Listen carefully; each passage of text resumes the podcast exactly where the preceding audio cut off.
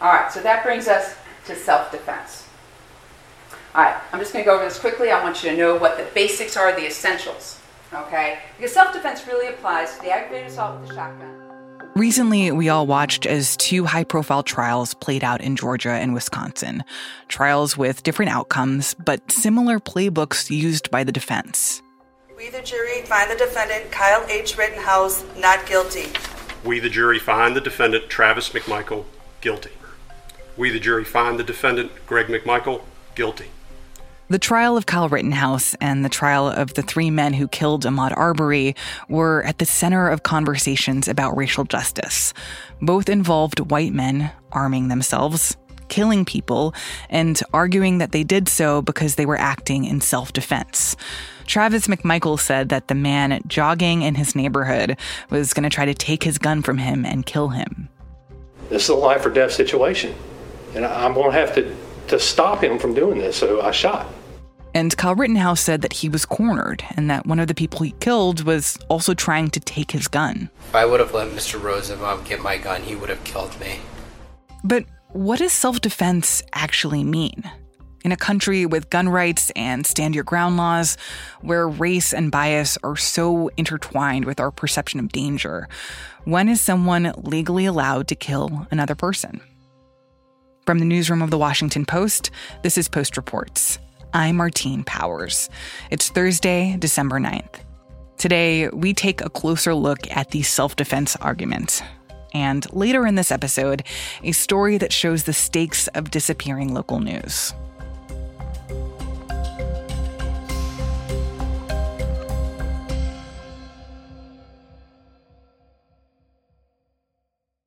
The conversation around the self defense argument feels more relevant than ever. There are these concerns around white vigilantism. The Supreme Court is also currently looking at a case that could alter gun rights in many states.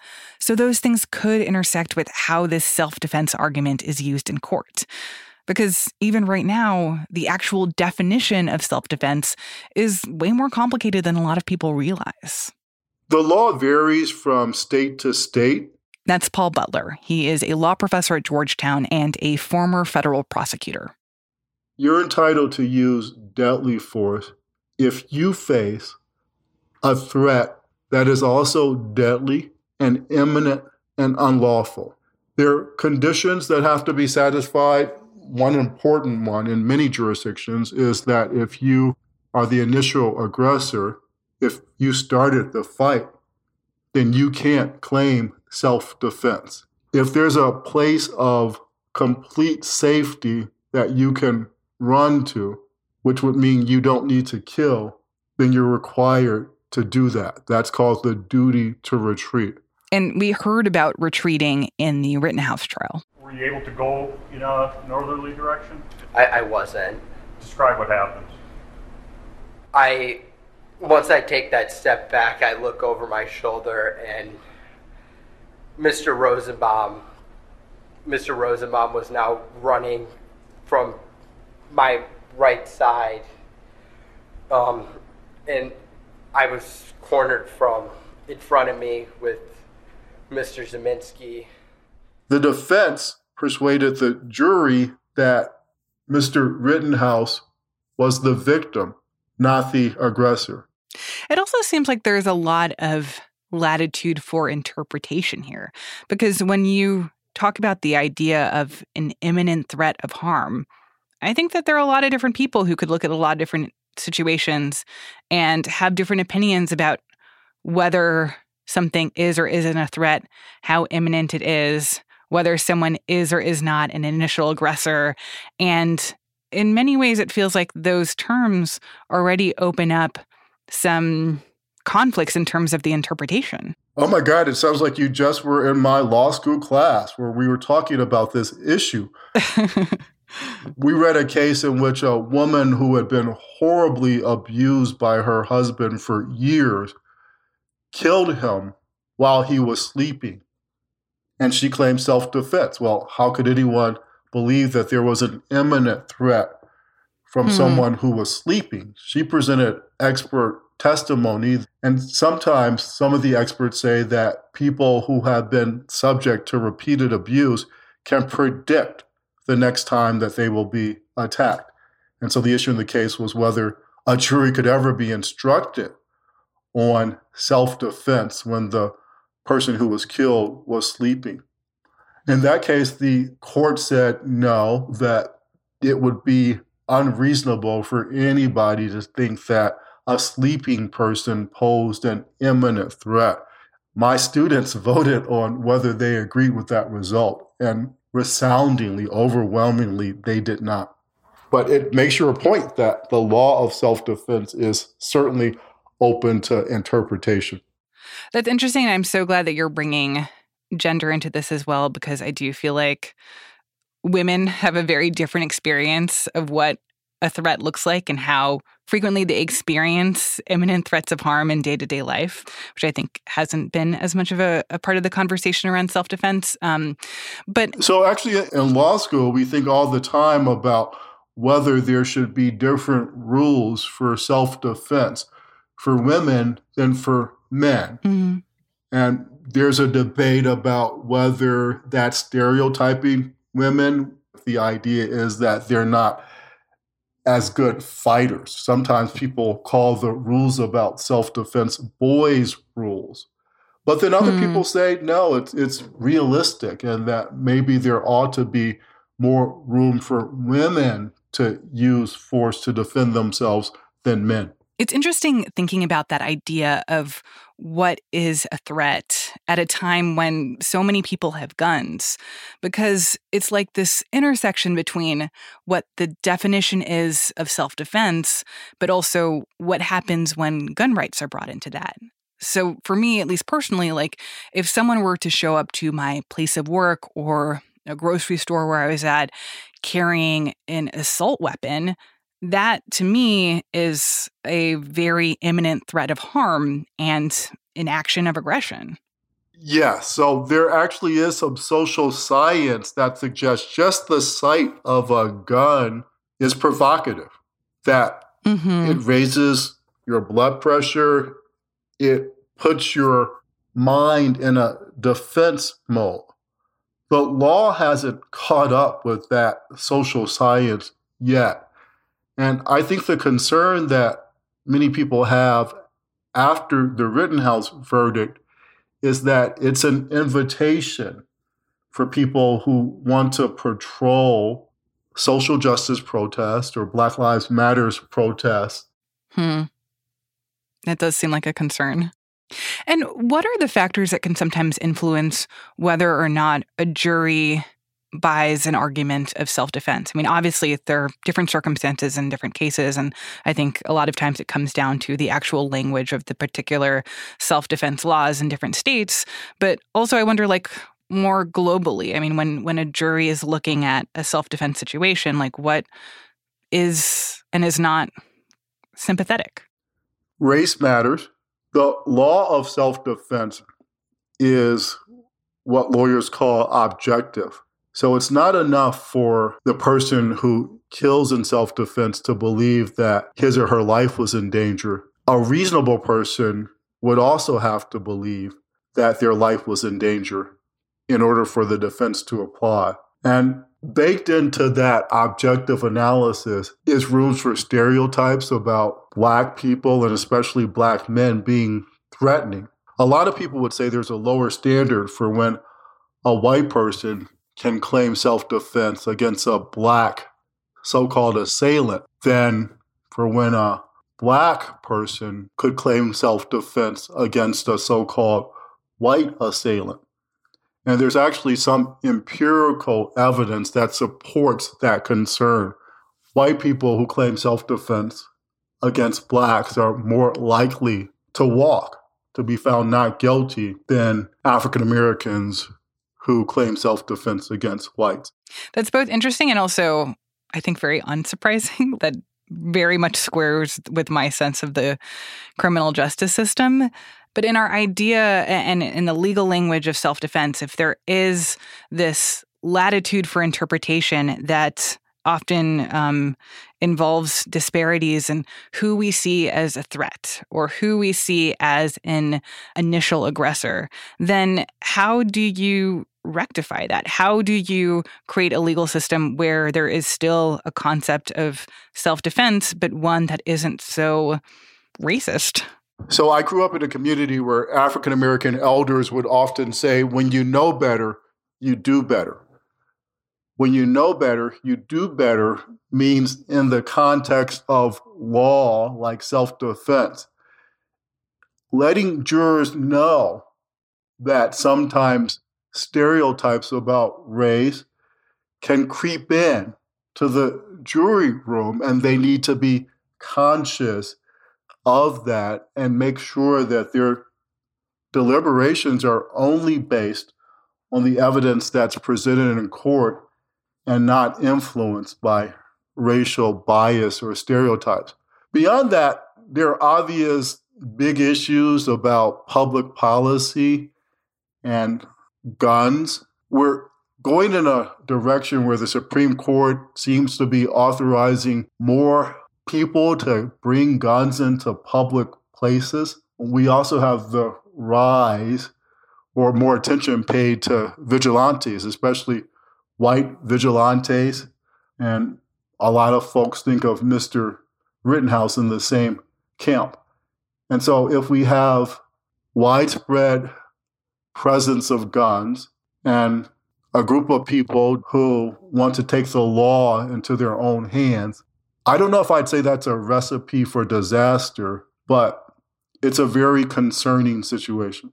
Yeah, it, it, does seem like the makings of a legal conflict, right? That if the courts were to make it easier to bring guns into public places, but that bringing a gun to a public place can be seen as a form of threat, and that there are these other laws that defend your ability to act when threatened. Who says, like, which law trumps the other? Well, some people would say the problem is there's actually not a legal conflict. Most legal scholars were not surprised at the verdict in the Rittenhouse case. And given the law and the way that the judge instructed the jury, a reasonable juror could have come to the conclusion that Mr. Rittenhouse was justified, or at least the prosecution didn't prove beyond a reasonable doubt that he was not justified in using that deadly force.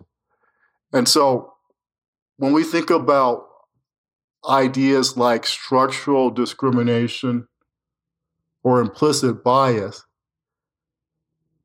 the concept is that there's something about prejudice or stereotypes that's baked in to law. And a lot of people would say that anti black bias is just a part of our criminal legal system.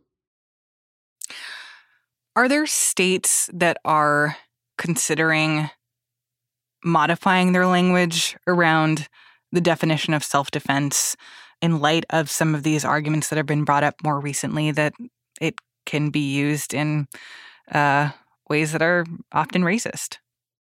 When states modify their self defense laws, it's often to provide more protections to people who kill or use force to defend themselves. I think if we examine reform of self defense laws, in many states, they're going more in the direction of empowering people to fight like men, to fight like white male property owners, than reform is focused on ways to make the law promote equal justice. So the issue is the burden of proof and a shift from the burden of proof in self defense cases going from the defendant to the prosecutor. And what these developments do is to, if not enshrine the bias or stereotyping about race and gender that's embedded in law now, they certainly promote or duplicate that stereotyping. So I wonder, based on that, do you predict that there will be an increase in cases in the future in which defense attorneys are kind of testing the limits of what self defense means and trying to employ this defense in like new and more expansive ways? This is a time to remember that somewhere around 95% of people who are prosecuted for crimes plead guilty. Trials are extremely rare. And if you go to a criminal court in any big city, you'll see that most of the people, or many of the people who are prosecuted, are black and brown. And the reality is that when those folks claim self defense, the prosecution usually wins. The jurors don't usually buy those arguments. So it's really hard to make predictions about how practices like the decision to go to trial versus plea change in response to a couple of high profile cases. But I think the best guess is that criminal court will proceed accordingly. There'll be few trials, a whole lot of plea bargains, and African Americans and Latinx people will not receive the same kind of benefits, including the same presumptions of innocence that white people do. Paul Butler is a law professor at Georgetown University. This story was produced by Sabby Robinson and edited by Maggie Penman. After the break, we're going to take a look at the story of a sinking school in a place that is not often covered because of disappearing local news outlets. We'll be right back.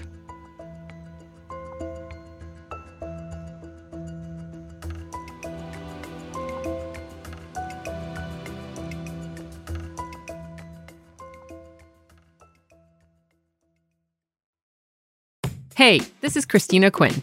I'm the host of Try This, the Washington Post's new series of audio courses. The idea behind Try This is to become better functioning humans without having to comb the internet for countless hours. In our first course, we learned how to sleep better. Now, we're going to learn how to make our friendships stronger. I'll offer expert tips that are doable, and I'll keep it short. So let's do this. Class is in session. Find Try This from the Washington Post wherever you listen. From 2008 to 2020, the number of newspaper journalists in the US fell by half. The Post has been looking at some of the communities that are undercovered because of that, and some of the stories that we're at risk of losing as local news disappears. Today, we're bringing you to a village in western Alaska called Napakiak. Because of climate change, this village is slowly sinking into the river that was once its lifeline. So we traveled to Napakiak by boat. And once Napakiak came into view, I started thinking are buildings supposed to be that close to the water?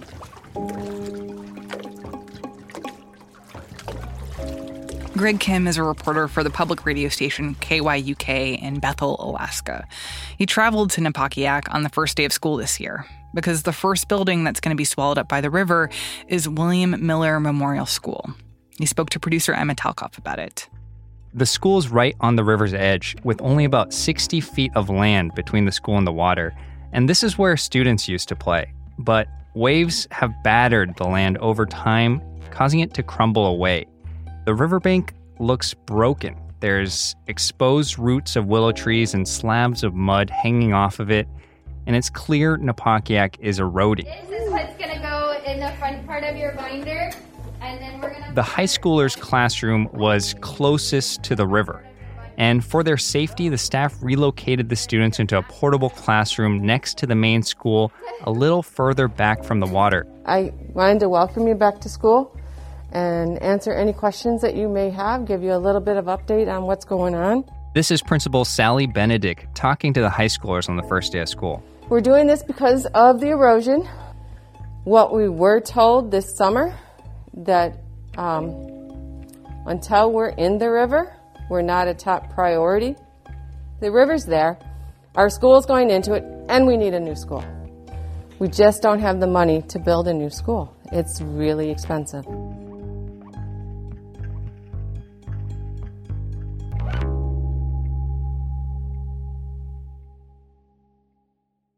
The school is a unique building in a village like Napakiak. First of all, it's a K through 12 school, the only school in the community with about 100 students. Mhm. It's by far the biggest building in the community. It's the only place that everyone in the village can fit into. So, besides being a school, it's also an evacuation center in case of spring floods. They host dog sled race award ceremonies there. They also hold funerals and feasts there. So, it's the center of the community in a lot of ways. Greg, can you just describe Napakiak for me? Like, where is it? What kind of place is it? Who lives there? Napakiak is a small, remote Alaska Native village in western Alaska with uh, three to 400 people. Uh, there are no roads to Napakiak, so you can't drive there. You have to either fly on a tiny plane or boat there. Hmm. It's on a small island tucked into a bend of the Kuskokwim River, which is the longest free flowing river in the United States. The Yupik people have been here for thousands of years. They're still living on their ancestral lands, practicing their ancestral traditions, which is pretty unique. In the early summer, everyone's fishing for salmon, drying them and storing them for the winter. In late summer, people pick berries. In the fall, people hunt moose. The knowledge of how to survive and thrive on these lands has been passed down for generations. I asked one elder, Jacob Black, what he thought about moving to like a completely different location, like an urban area, since the erosion is threatening Napakiak's existence. And he couldn't even fathom it. He said it took him a lifetime to learn these lessons, what the land provides here, and how could he leave it. So, how did we get to this point? Like, why is erosion about to swallow up the school? Why have we gotten to the point where it's just feet from the riverbank? Yeah, so climate change is not the only reason there's erosion. Rivers just naturally erode because the current of the water carries away the land over time. Hmm. But climate change has dramatically accelerated the pace of erosion. And where in Alaska the temperatures are warming two to three times faster than the rest of the world, uh, according to studies the community has done, the riverbank in Napakiak is eroding around three times faster than it was 10 years ago. And that's because of a number of climate change factors, but the easiest one to understand probably is that the river is frozen for a shorter period of time each year. Hmm. And that means the current is eating away at the land for more months of the year. How do the folks that you talk to think about the way that climate change is impacting them? I, it seems like it's striking really close to home. How, how are they reckoning with that? I think more people are seeing climate change affect every facet of their lives. One example is fishermen used to worry about catching too many salmon, and now they aren't catching enough to last their families throughout the winter. And then you have homes and school buildings that are at risk of falling into the river.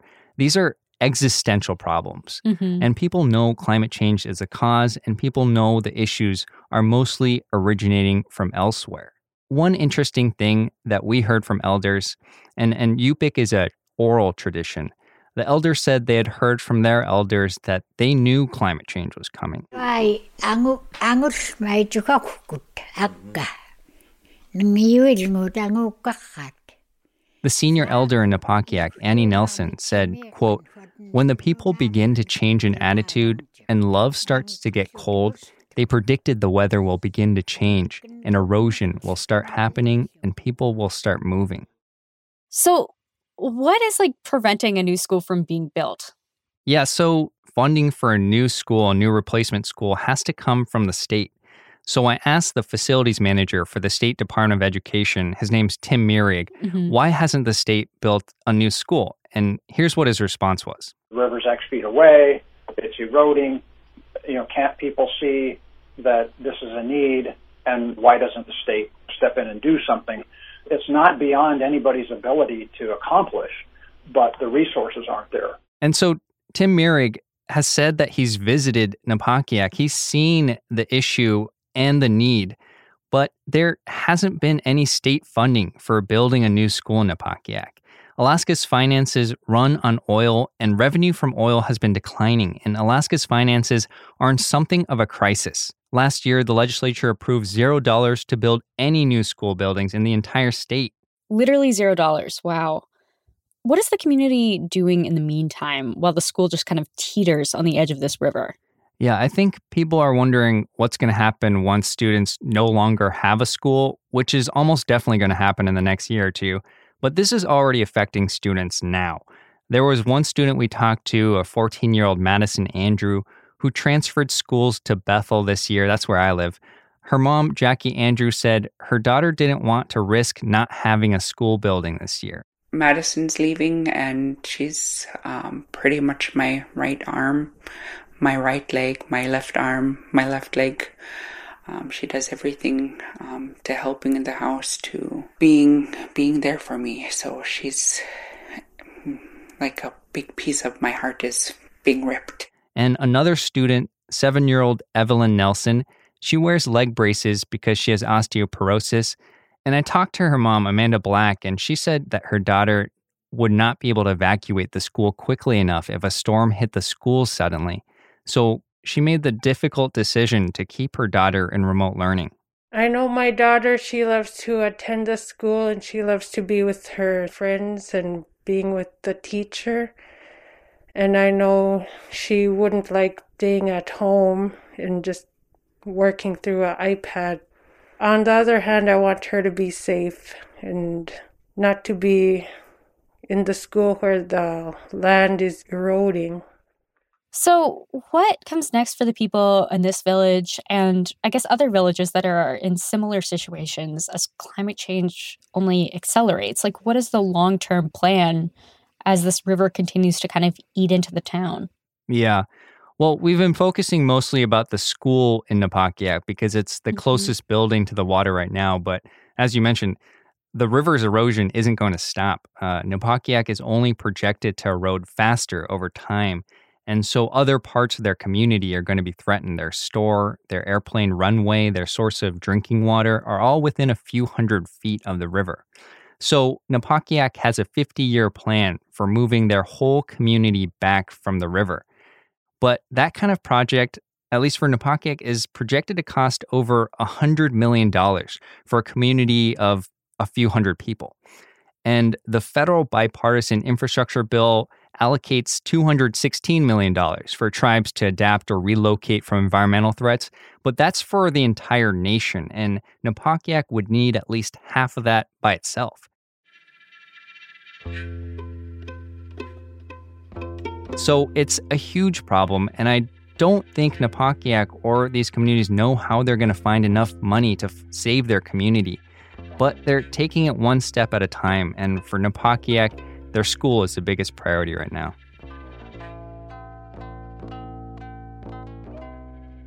Greg Kim is a reporter for KYUK in Alaska. Emma Talkoff produced this story, and Alexis Diao edited. To read more of these stories from local news deserts, check out our show notes or go to postreports.com. That's it for Post Reports. Thanks for listening. Today's show was mixed by Sean Carter. I'm Martine Powers. We'll be back tomorrow with more stories from the Washington Post.